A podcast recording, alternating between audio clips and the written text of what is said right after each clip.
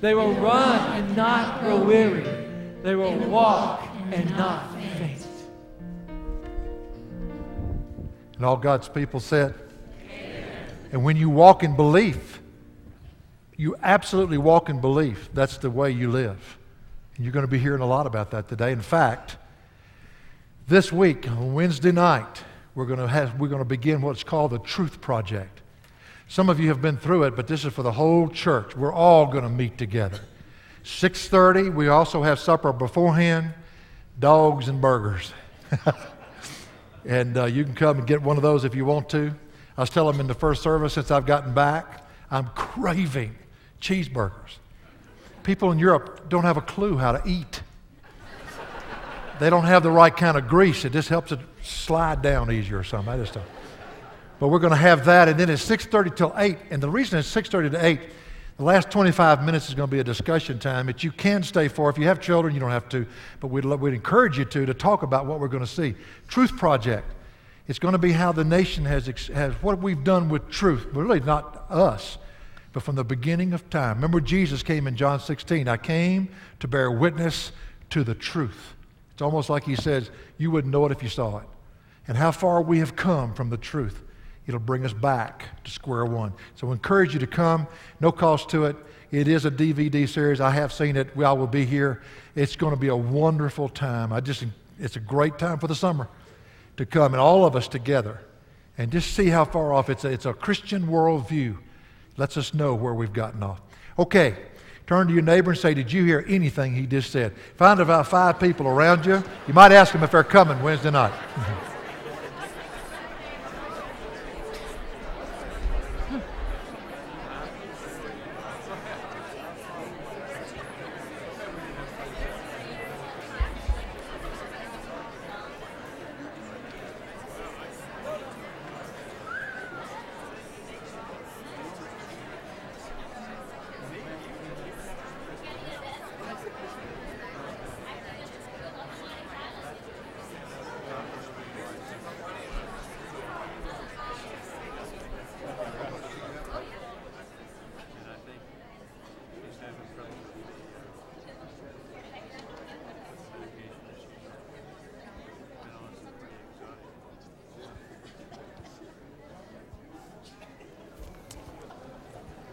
Um, well, you guys, some, some of you may know I'm Patrick Newbill. I am the new children's pastor. I've been here all of about a week and a half now. And, uh, well, I, I know we've got this VBS coming up very soon, and we're supposed to have a Lifeway representative here because I don't have a whole lot of details on it. And, uh, I'm. Excuse me, uh, I'm up here.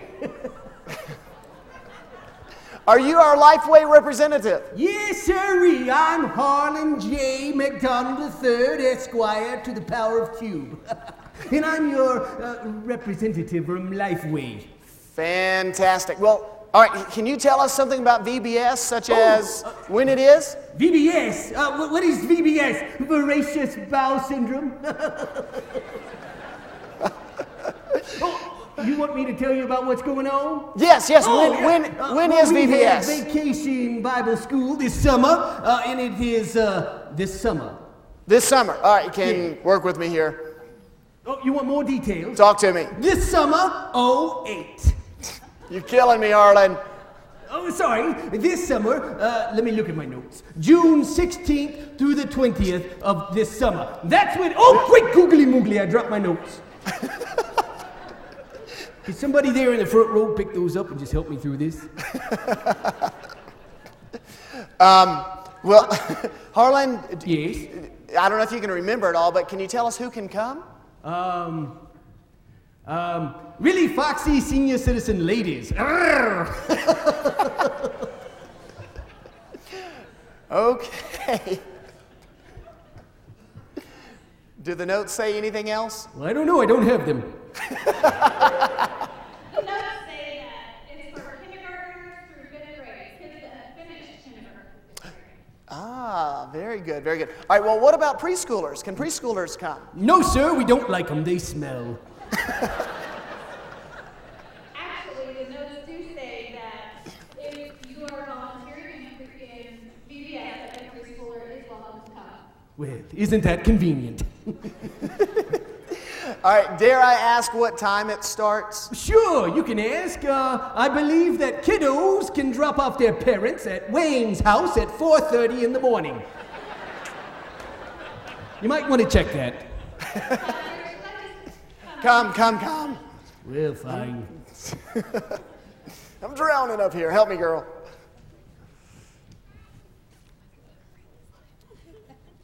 Okay, VBS is June 16th through the 20th, um, 2008. It's from 9 to noon on Monday through Friday. Kids that have finished kindergarten through fifth grade are welcome to come, and preschoolers, as long as their parents are volunteering, are welcome too. Um, for registration, we have online registration or we have a paper registration at the check-in desk. If you decide to do it online, it's at um, hoffmantownkids.com. And let's see. Um, family night will be Friday night after the final day at VBS. It'll be at 5:30, and we're going to have a luau and an illusion show and all kinds of fun stuff for everybody in the family. Um, but everybody's welcome to come that, to that, whether you help in VBS or not. You're still welcome to come. Um, we're ramping up right now and are officially ready to sign up about 100 volunteers to make this thing pull off successfully. So you can sign up to volunteer at the children's check-in desk at the west end of the building. Fantastic. And guys, I am sort of new here at Hoffmantown, but from what I hear, VBS is, an, is a really big ordeal. And as I've watched video also of the Not So Extreme makeover, I saw how this church really pulled together. People from all ages, from kids to senior citizens, all joined in. And when she said 100 volunteers, she's hoping that that's all that we still need is just 100. We need you. And whether it is in a classroom with kids or working with uh, desserts and snacks, whatever that may be, we need you to get involved. There is a luncheon right after church today in the Potter's house upstairs, second floor, in the kids' wing over there. But you're more than welcome to come. We have plenty of food. You can come sign up and eat lunch with us, or you can just sign up and say, hey, give me a call, let me know what I can do, or you can sign up for specifically. If you want to work with the cookies, then sign up for the cookies. We'd be glad to have you. All right, Harlan, did I miss anything? Harlan! No, I'm a pony. What? What? What? What? All right, did I miss anything? Have I covered it all? Sure. Say, you're the new fella, aren't you? Yes, I am. Woo! Where are you from? Tennessee. Oh, Tennessee! Woo-hoo! Good to see you wearing shoes.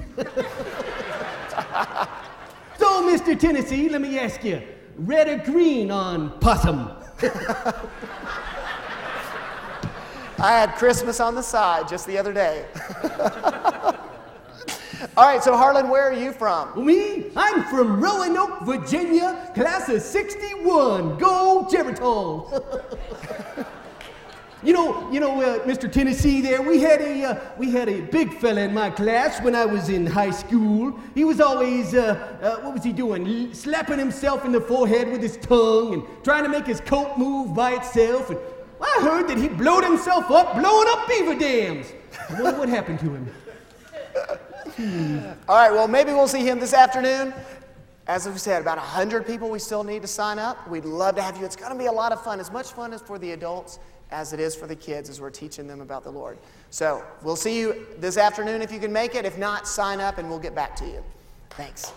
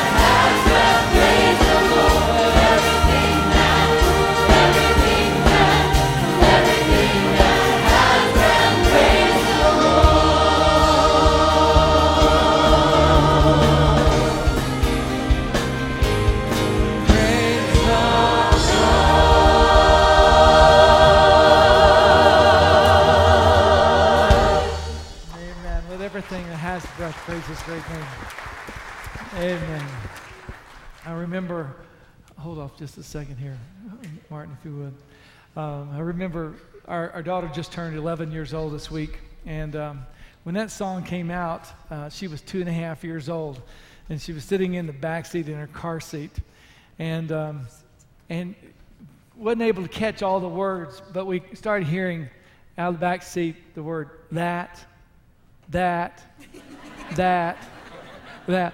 She would catch that word, and that's the one that at two and a half years old, she was still, you know, offering her her praise to the Lord in the best way she could, just one word at a time.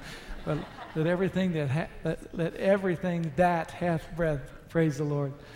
Um, isn't it marvelous that God has created us to worship Him and to know Him and let that response to who He is fuel our love and our devotion to walk in a life of worship to Him?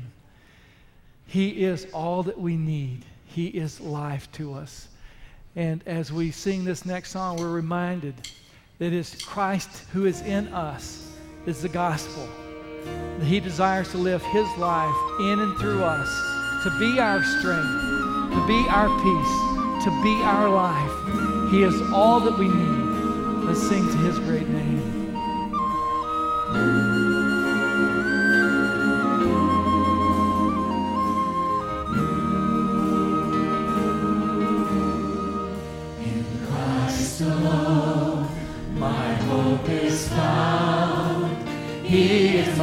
my strength.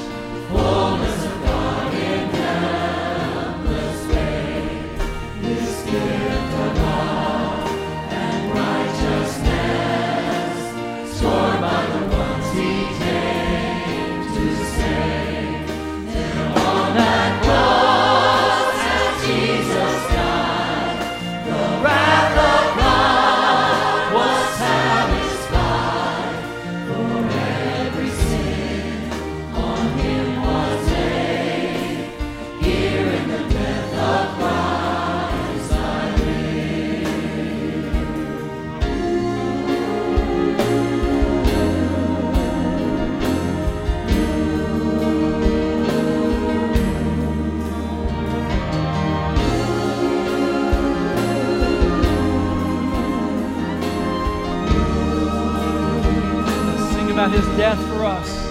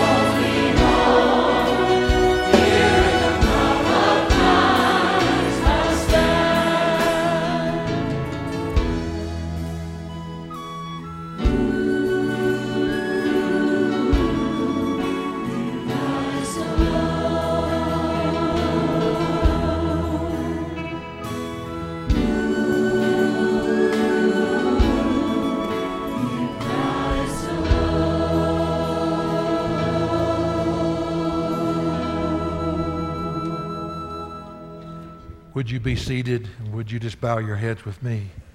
And would you begin to think back now of what you've just sung? The most beautiful words, doctrinal words that we have just sung today, particularly just these last one, this last song.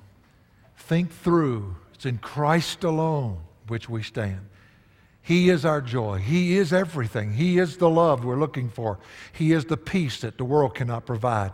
He is everything we're looking for. He's the joy. So I just want you right now to draw a circle around yourself and just enter into the presence of God. And just tell him what you think this morning. Just talk to him, praise him in the quietness of these moments.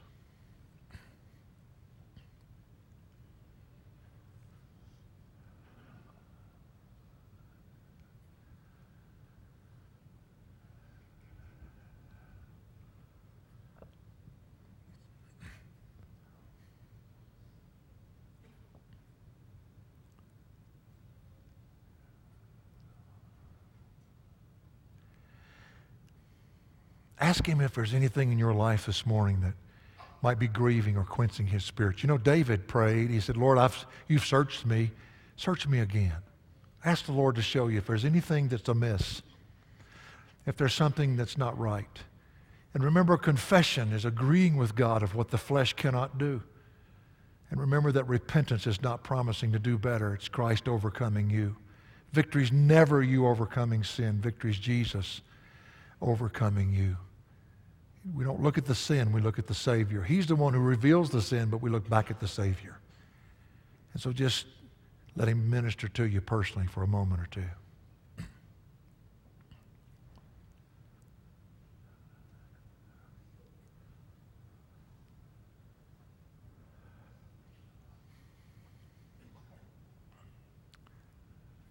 We're preparing our hearts to give this morning. I want you to just ask the Lord right now. If we understand Lordship, He owns it all. So just ask Him right now, Lord, what would be that which you would want me to give this morning? That which would bless you? And remember, anything He tells you, He lives in you to enable. So just spend a moment or two and ask Him, Lord, what do you want me to give this morning of that which you own, but you've just loaned to me?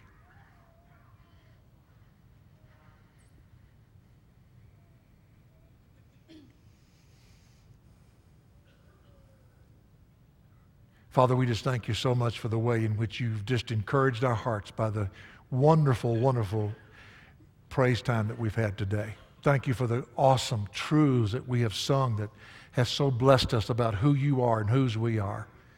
And Father, we just pray right now that you'd be honored, that you'd be blessed by what's given today. You've given it all to us, but Lord, may we just express our worship. We've expressed it in song. We want to express it in our giving. We want to express it in the way we live.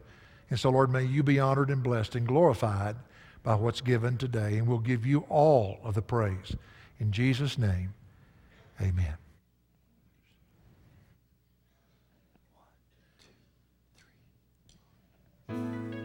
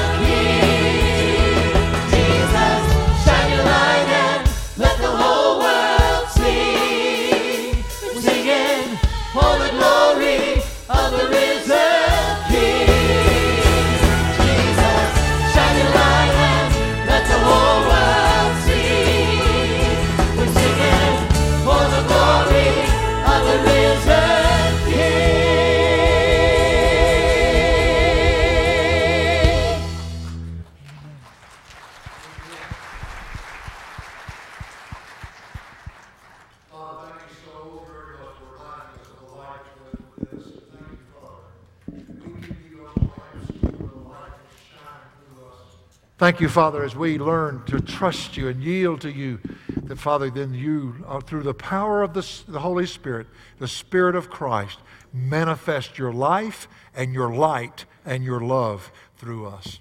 Father, as we come to the Word today, thank you that we don't have to ever, as believers, stand before you at the judgment of the sin, for our sin was judged at the cross. But Father, help us to understand that, Lord, belief is so important. That, Lord, that is the work. May we always be found trusting and believing in you no matter what goes on in our life. Encourage us, Father, with your character today and the word. Speak to me. Speak through me. And Lord, teach me as I seek to teach others. In Jesus' name, amen. Well, would you turn with me this morning to the book of Jude? The book of Jude. If you're having trouble finding it, go to Revelation and ta- take a left. it's not very far. The book of Jude, we're going to be looking today at verses 5 through 7.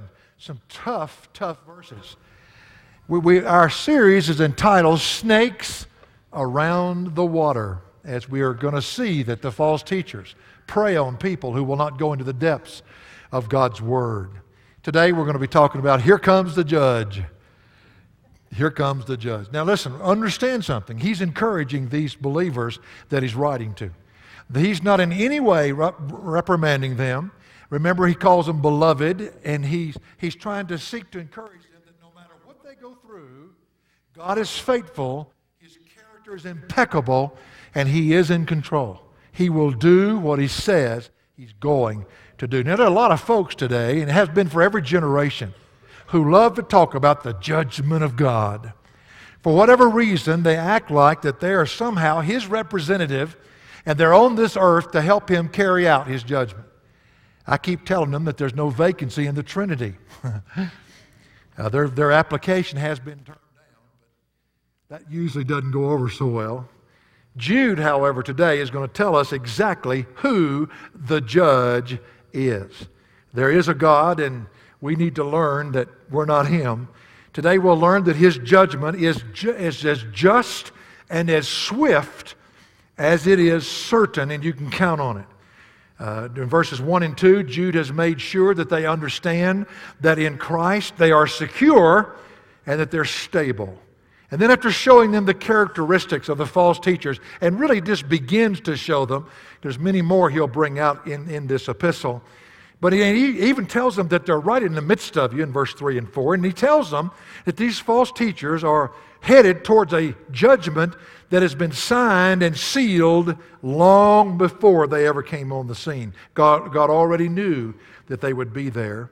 Well, what he does now, he assures them that this judgment of these false teachers, now remember, these false teachers are not believers. They are not some believer who's just simply deceived in a wrong doctrine. These are not believers. They are unholy people, and they get into the church. They know how to dupe a lot of people, and they're able to, to get in, and they try to shipwreck their faith. But he lets them know that these false teachers will be judged, and he tries to assure them by, by pointing to several judgments that God has already brought about. He's going to basically give them three examples. Now remember in 2 Peter, he talks about the false teachers, and, and by the way, 2 Peter and Jude are almost identical. And he talks about the, how the false teachers downplay judgment. There's not going to be a judgment. Are you kidding me? They conveniently overlook the flood. They conveniently overlook certain judgments. Three of them that he'll bring out in our text. He begins in verse 5. He says, Now I desire to remind you, though you know all things once for all. Now, that little word remind, the word epomemnesco, means to remind, but much more than just to remind. I mean, all of us need to be reminded from time to time. But it means, more importantly, to put something back on your mind.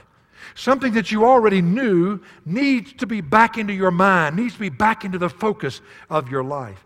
Isn't it interesting that how we're, when we're in the midst of difficult times, as these believers were, we tend to forget that which will hold us up. We tend to forget that which we already know. And so, what Jude is doing to encourage them is to assure them that yes, God will judge these people. Yes, He is control. Yes, you are secure. Yes, you are stable.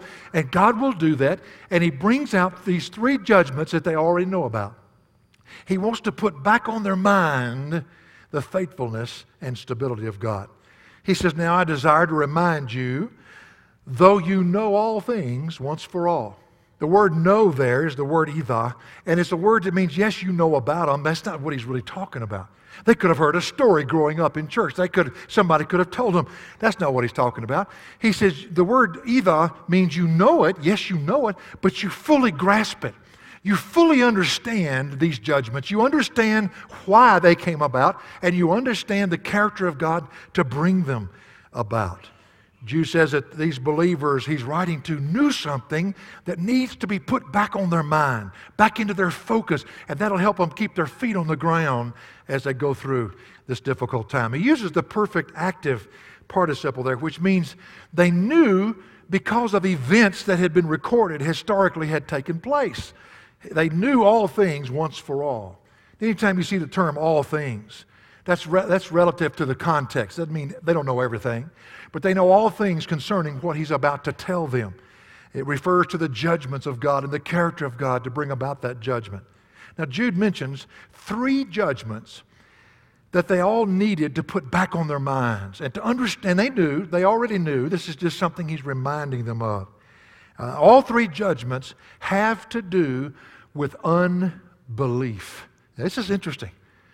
You say, can a believer be full of unbelief? No, we've already believed. Believe means to bow down before it. Yes, we can be found not believing in that sense of the word, but, but not like these. This is an unwillingness to ever bow before God. Belief is not just knowing something in your head, it's not being willing to bow down to it, it's not being willing to allow it to change your life. So, all of this had to do with unbelief. Unbelief is the root of all disobedience. When, you and I disobey, or anybody disobeys, it's the root of it is unbelief. And then one's, one's re- disobedience is reflected in his rebellion and his rejection of that which God says about who he is and his will for one's life. And so a person who they're, they're talking about here false teachers that don't know God. And the unbelief is a huge subject because they're never willing to bow down. For you and I, we have bowed down. So make sure you, you draw that balance as we walk through this. He doesn't want them to be found not believing, but not in the sense of these false teachers. We can be at a sense of our life going through a tragedy, and there's a huge mountain standing in front of us, but we're not willing to believe God that He'll carry us through whatever it is that He's doing. Well, there are three judgments. Now, hang on to this because it's supposed to encourage these believers. Hopefully, it will encourage us today. First of all, he reminds them that God judges unbelief. And he starts off by saying, God is no respecter of persons, basically, what he's saying. He judged his own people. God judged Israel for their unbelief. And look what he says in verse 5 The Lord, after saving out of the land of Egypt, subsequently destroyed those who did not believe. Now, the word saving there is the word sozo, and it means he delivered them. He delivered them from Pharaoh. He delivered them from their captivity. He preserved them from the impending danger that was continuing ahead of them. He refers back to when God delivered Israel from their Egyptian captors. That the Lord, after saving a people out of the land of Egypt, now you remember they were in the land of Egypt for 430 years. There was a famine in the land and they went over into Egypt. 30 years they were okay. There was a good Pharaoh. Then another Pharaoh came on and they had multiplied so fast he became afraid of them and put them into a Hebrew slave camp for 400 years. And so Jude reminds them of what once God had done to deliver Israel. But here's what happened Israel turned right around and chose not to believe him and refused to go into the land that he'd already given to them. So Jude says, the Lord, after saving a people out of the land of Egypt, subsequently destroyed those who did not believe. The word subsequently is the Greek word deuteros and means secondly. In other words, something follows something else. The event of his delivering them was followed by his judging them.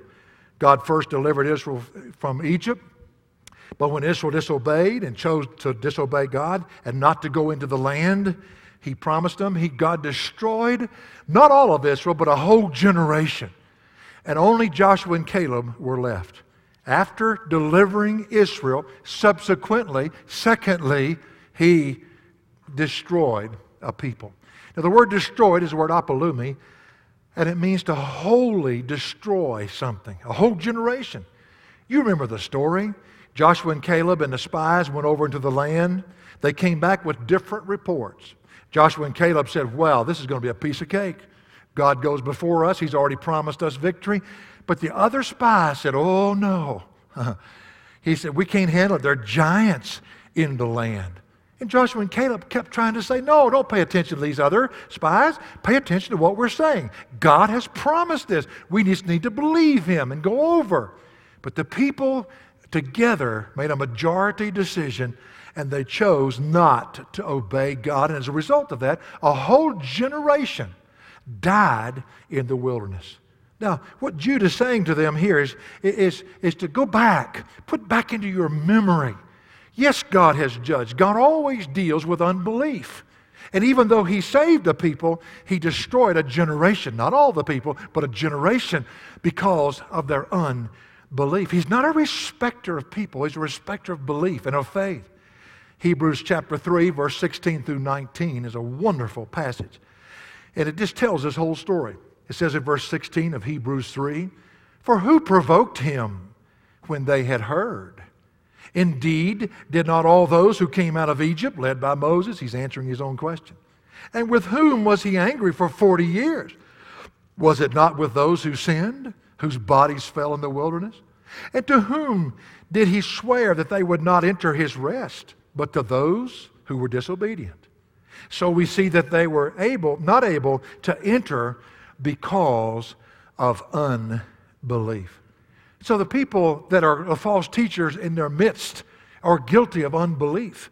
And what he's trying to assure the hearts of the believers is God knows this, and God has an assigned and a judgment to them, and He is the judge, and He will bring it about, just like He judged His own people. But the second illustration he gives, now they knew this, he's putting it back into their minds to, to understand the character of God. Secondly, he, God judges when he chooses to judge. You know, I've heard somebody say a long time ago God is slow, but he's never late. He's never on our time schedule. He does it when he chooses to do it. You see, sometimes when things get hard, that's when those self appointed judges step out and say, Well, if I were God, I would do it now. God does it when he gets good and ready.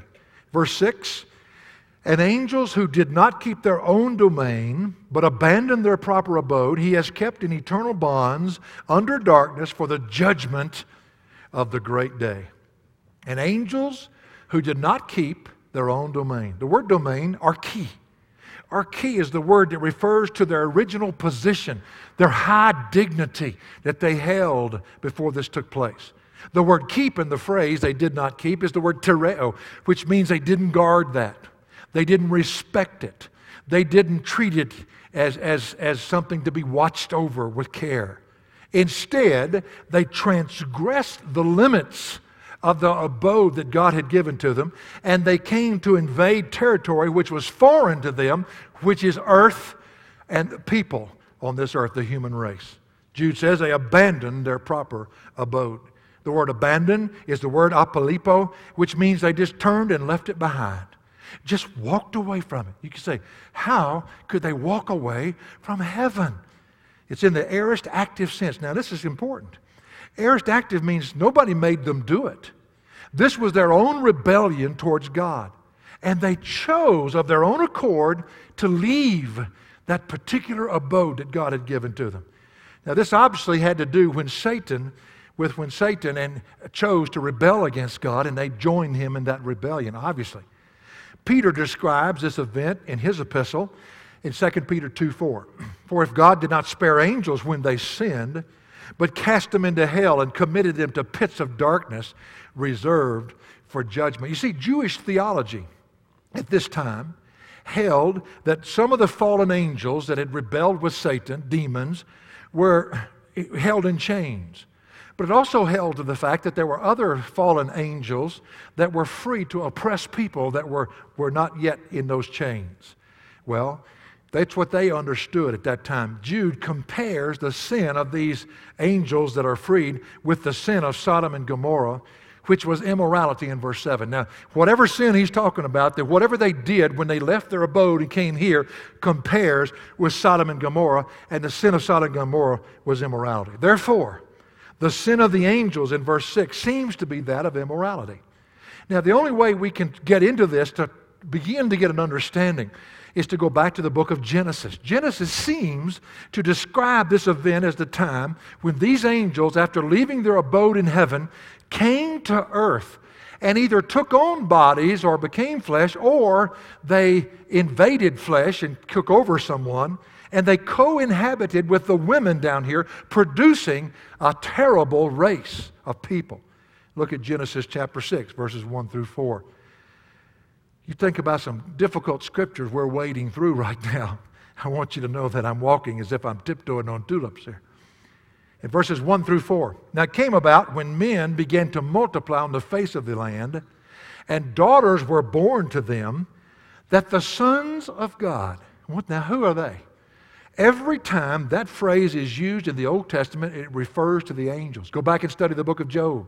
When the sons of God came before God in heaven, man does not do that. Jesus was the first man to go into heaven. So, as the sons of God, we saw that the daughters of men were beautiful, and they took wives for themselves, whomever they chose. Then the Lord said, My spirit shall not strive with man forever, because he also is flesh. Nevertheless, his days shall be 120 years. The Nephilim, and that's mentioned in chapter 6, but it's also mentioned after the flood. They're two evidently, and we cannot rest our case on this, but there seems to be two types of Nephilim. One where, where, the, where they think will be the offspring of this illicit relationship which was destroyed in the flood. And then afterwards, you have the mighty men, the men of renown. It says the Nephilim were on the earth in those days, and afterward, also afterward, when the sons of God came in to the daughters of men, and they bore children to them. Those were the mighty men who were of old, men of renown. Now, whatever view you land on and however you choose to interpret that, the point is that Jude's readers, the believers he's writing to, apparently totally understood the implication that if God did not spare his own angels, but judged them, then neither would he spare these false teachers. That was his point.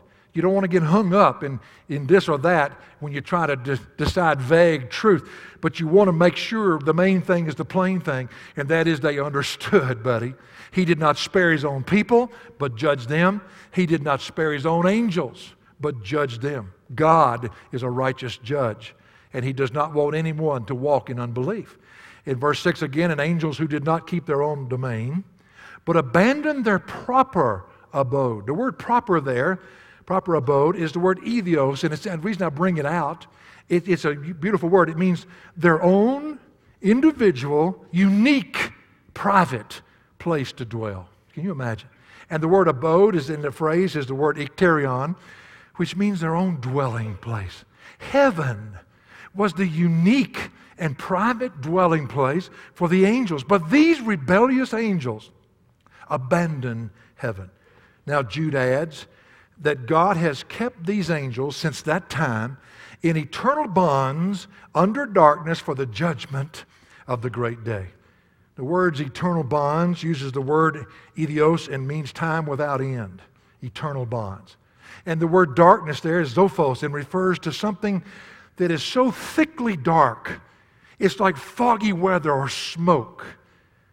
I'm a real romantic, and when I took Diane on our honeymoon, I took her to Mammoth Cave. That's a real romantic place up there. And one day we decided to go into the cave and just see what it was like. And this was a day that all the elementary school children came to, to also see the cave, and it was a bad choice. But we got down to the very bottom. And these kids, I mean, they, they were just very excited. And he said, I'm going to show you what real darkness is. I'm thinking, oh, good grief, everybody knows what darkness is. Oh, no, no, no, no, no. We haven't got a clue. He turned out his flashlight, which nobody else, none of us had lights. Then he turned off the lights that were running down the wall, the electrical lights. And, and at, at the moment he turned all of the light off, the darkness was so thick. Now, if you believe me if you want to, but it's true. It was painful to my eyes.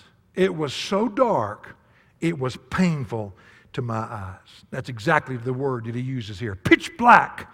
This abode is the prison house of these fallen angels. How come he hadn't judged them yet? He judged he judged Israel. How come he hasn't judged them yet? No, no, no. He judges when he gets good and ready to judge. This means that they have been locked up, so to speak, since they've rebelled in a terrible place of absolute darkness, awaiting their sentence to be carried out. And it will be carried out. They're being kept for the judgment of the great day, it says. The great day is the great white throne judgment. So we've learned something that God judges unbelief. And, and, He's trying to say to these believers that are beleaguered by all the false teachers hang in there, man, hang in there. It's going to be all right. You're secure, you're stable. Now listen, God will do what He says He's going to do. I know the times are tough. I know that people are falling into this tr- tough doctrine. I know that. But listen, God's in control. And God will bring about a judgment that they don't even know is coming. But He'll bring it out when He chooses to bring it. He, he judges the unbelief, but He judges when He chooses and gets ready. Then, thirdly, God's judgment is eternal. God's judgment is eternal. Just as Sodom and Gomorrah and the cities around them, verse 7 says, since they, in the same way as these, and, he, and he's talking about the angels, indulged in gross immorality and went after strange flesh, are exhibited as an example in undergoing the punishment of eternal fire. Ooh, what a powerful verse. Let's back up a little bit. Just as is that little word hosts. And hosts is an adverb of comparison. In other words, he just talked about the angels. He said, now let me show you something, the same way. I'm going to compare these two because they did the same thing. Just as Sodom and Gomorrah and the cities around them, since they, in the same way as these, indulged in gross immorality and went after strange flesh. Now, the word immorality there, gross immorality, is interesting. It's not the word porneo, which you normally would think it would be. It's the word ek pornevo, and the word means not just to be immoral, but to give yourself totally to that immorality and allow it to take you to a depraved condition. It's much more than just being in immorality. It's giving yourself to it, and then it, it takes over you. It's a master of you, and it takes you to where you don't want to go. The word strange, when it says the gross immorality and went after strange flesh, is the word heteros, which means flesh of a different kind, of a different nature to give yourselves entirely to gross immorality, which leads to a depraved state, to go against the true nature of one's flesh. Now, the immoral sin of Sodom and Gomorrah and the cities around them was giving themselves to that which was unnatural to the flesh, to their flesh. You know, we live in a day when you can't be, you have to be politically correct in everything that you say. I'm just glad I'll be 65 in July because they'd probably have me in jail the rest of my life before this thing's over and said and done with. You know, you can't say what it's really saying. That that's homosexuality. You can't say that. Oh, no, don't say that, Wayne. What I just did. And it's, it's interesting. I didn't write the Bible.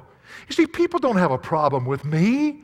They have a problem with the Bible. You teach the Word, and they're coming after you because they got a problem with God. Why? Because of unbelief. They're not about to bow before Him. And because of unbelief, you've got disobedience. Because of disobedience, you've got rebellion. Because you've got rebellion, you've got rejection. And people don't seem to understand that immorality, once you're given to it, will take you to a depraved condition. Same sin as Romans 1:27. Does God love homosexuals? Absolutely. Good grief, I wish people could hear that. Does he hate the sin of homosexuality? With a passion. And we need to understand that because it's the condition of a depraved place to be that got there because of unbelief. Look at, listen to Romans 1.17. Now you think what I'm saying. And in the same way also, the men abandon the natural function of the woman and burn in their desire toward one another, men with men committing indecent acts and receiving in their own persons the due penalty of their error. Now you figure it out. I didn't write it. I'm doing the best I can do to try to help you understand God judges that type of thing. Just like he judged the angels, just like he judged Israel, he, he judged Sodom and Gomorrah for the depraved conditions they were in. Verse 7 again just as Sodom and Gomorrah and the cities around them, since they, in the same way as these, indulged in gross immorality and went after strange flesh. Now, here's what he says they're exhibited, he says, as an example in understanding or undergoing the punishment of eternal fire. You want to understand why people go to the punishment of eternal fire? It's because of unbelief, an unwillingness to receive Jesus as a Lord and Savior, an unwillingness to bow before God, who, who are disobedient. These false teachers are the epitome of them, and who rebel and reject God's word and end up in depraved situations. And they're, under, they're going to undergo the punishment of eternal fire. Or exhibited is the word prokeimai, and it means, hey guys, come here. I've got something to show you. Now, if you want to understand this, then understand this. And he puts it in front of them so that they can all understand. And he says, here's an example of the future suffering at God's judgment. He says, undergoing the punishment of eternal fire. The word for punishment is interesting. What do you think of when you think of punishment? I think of my mother when I was growing up. and she, she, she made me go cut the switch. And I would. And I'd find the smallest thing I could find. And then she'd cut the tree down, beat me with a tree. I'd have been seven foot if I'd have behaved myself. When I think of punishment, I think of being denied something. I think of being hurt or whatever. But the word punishment is an interesting word. It's the word dike, D-I-K-E. It means righteous. And what he's saying is a righteous standard has been broken.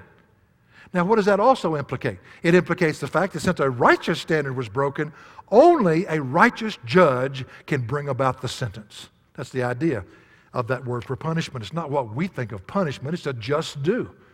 In other words, he repays justly as to what is owed. That punishment is, in, as Jude says, eternal fire. Now, the word eternal is the word aionios. And some people say that's not eternal, Wayne. It didn't come to mean eternal until a certain time. That's ridiculous. First of all, it's the word meaning eternal God. Does he ever change? No. He's the same yesterday, today, and forever, eternally. He doesn't change. He's the same. Aionios does refer to time, but it's time without an end. You say, well, it has a beginning. Yeah, the punishment starts, but it doesn't have an end. And so, in, in this particular context, otherwise it would mean it's never, it's, it's just forever. Has always been, always will be. It's that, it's that word that indicates a period of time that has no end. There's no period at the end of the sentence. It continues to go on and on and on. Eternal fire. So Jude has brought back to mind three judgments. And he's saying, listen, guys, you already know this. You already understand this. Now get your minds back where it ought to be. I know you're going through a tough time. I know people are falling into this false doctrine. I know that you're having to deal with this, but at the same time, understand you're stable, you're secure, God's in control, and God's going to judge these people. He's already assigned their judgment to them. Well, it hasn't happened yet. And, they, and Jude would say, Yeah, I know, but it'll happen when God gets good and ready to bring it about. You see, this is so helpful when you go through tough times. You look at our nation right now. Again, I'm glad I'm at this particular end of my life. I, I, I pray for my grandchildren and my children for what they're going to face in the years to come. And you wonder, is anybody in control? And God shouts back and says, Absolutely. I've never been out of control. Nothing's been out of control. It's not falling apart, it's coming together. Well, I don't see. Well, I didn't ask your opinion. It's amazing. If God would just ask us, we could help him out. I don't see your hand anywhere. What about the, the, what about the, the tragedies that are happening in countries? Hey, where's God? Oh, He's there. And He's in control and will do exactly what He says He's going to do. Now, when you go through a tough time, get this back in your head. Know who's in control. Put your focus back where it ought to be. And know that He's faithful to do what He says He's going to do. That's what He's trying to tell the believers here. He's not remanding them, He's not trying to scare them for judgment. They don't have to worry about judgment. Their sin was judged at the cross. His judgments will be against unbelief. They'll, be, uh, they'll come about when He decides they'll come about. Some quickly, some will not. And they will be eternal. They will be forever because He's an eternal God who brings them about. You know, if you had a law and nobody ever enforced it, then the law is just going out the window. When I first came here, I didn't know that, that there's a shortcut from where I live that you can come down Spain and you can come over to Juan Tabo and you can take a, go west or south, go south, and then cut on Layton and come right to the church. I've been coming down Academy all that time, and so somebody told me about it one day, and I said, That's great. So I cut down through Layton. You know where Layton is? Win tours right over here and runs into Layton. And I came down through Layton. So the only the difference is it's 40 miles an hour speed limit on Academy, which is hard enough when you're going downhill. And now they have signs to tell you how fast you're going, so it makes you really convicted. But I cut through Layton, 25 miles an hour. I didn't pay attention to the sign. What does a sign mean? Nothing. I'm just driving down and I 40 miles an hour. and I came around the curve and there he stood. Big badge, big badge. And as I came around the curve, he, he had this little gun there. Had, had, he, he said, You know, it was nothing that I had to understand. I knew exactly what he was talking about. And I pulled my car over and he walked up and wanted to see my driver's license. I showed it to him. He said, Mr. Barber, you probably have no idea how fast you were driving.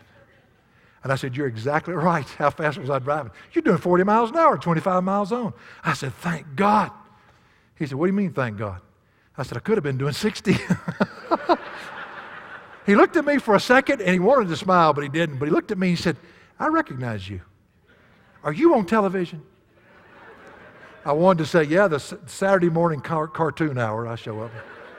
I said, Yeah, I'm on television. He said, You're the pastor at Hoffmantown Church. And I said, I'm ashamed to admit it, but I am. Uh, you just caught me doing 15 miles over the speed limit.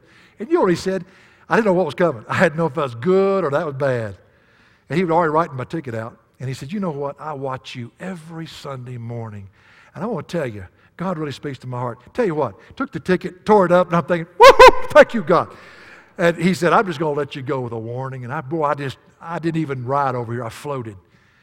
But you know what happened? Every time I drive down Layton now, what do you think is the speed limit that I drive? Because you know what? I found out that it was going to be enforced. What is he saying to the believers? You better believe what God says. And you better live your life accordingly. Because what God says will come about is going to come about. Now, let me encourage you. Let me encourage you. And you watch the flow. Go ahead and read ahead of me. He gets on down. He starts telling them exactly how they're supposed to walk. Now, yes, the false that. You're secure, you're stable, yes, but you don't go sit under a tree and go to sleep. You start living it out. You let Jesus be Jesus in your life. Walk in that security, walk in that stability, and trust Him to do exactly what He says He's going to do. Don't you dare be discouraged, you, you believers that Jude's writing to. He said, You be encouraged. God's in control, and God will do what He says He's going to do. You know what? We may need to repreach this message. I always get in trouble. Dinah says, when I shut my Bible and I'm still talking, she's scared to death. we may need to repreach this in 2009. And you can fill in the blanks from that point on. Our country's falling apart. No, it's not. And you better believe, no matter how bad it ever gets, you better believe we stand in the security we have in Christ, the stability we have in Christ, and we stand believing that who he is and what he says is exactly right, is impeccable.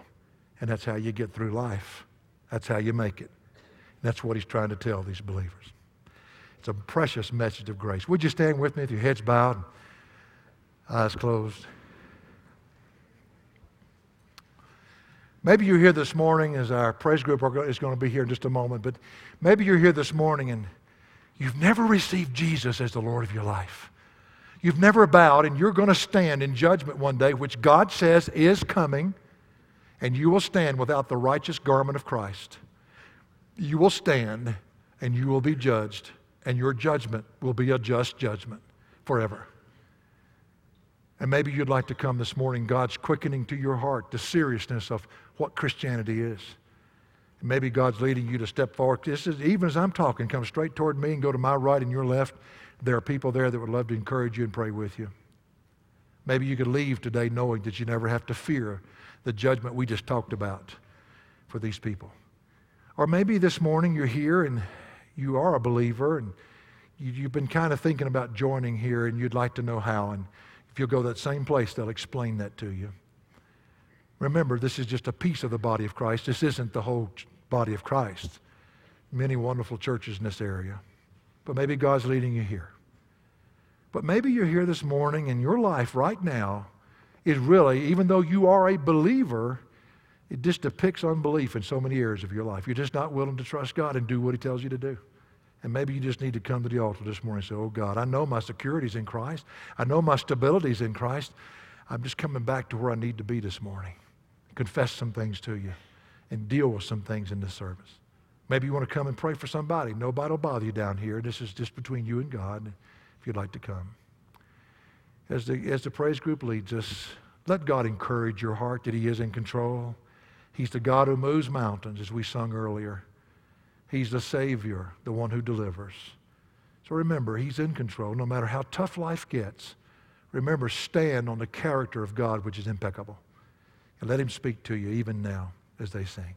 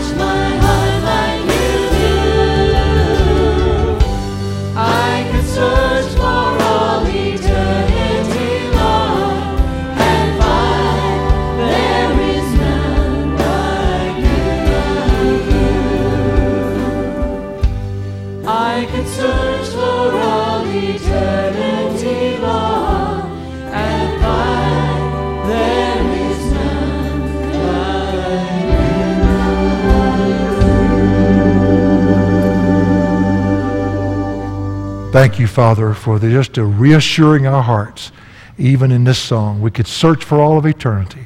There's none like you. Thank you, Father, in Jesus' name. Amen. Would you join hands together? Reach over and grab your neighbor by the hand and let's just sing this song again, but let that be our prayer as we leave today. Would you do that?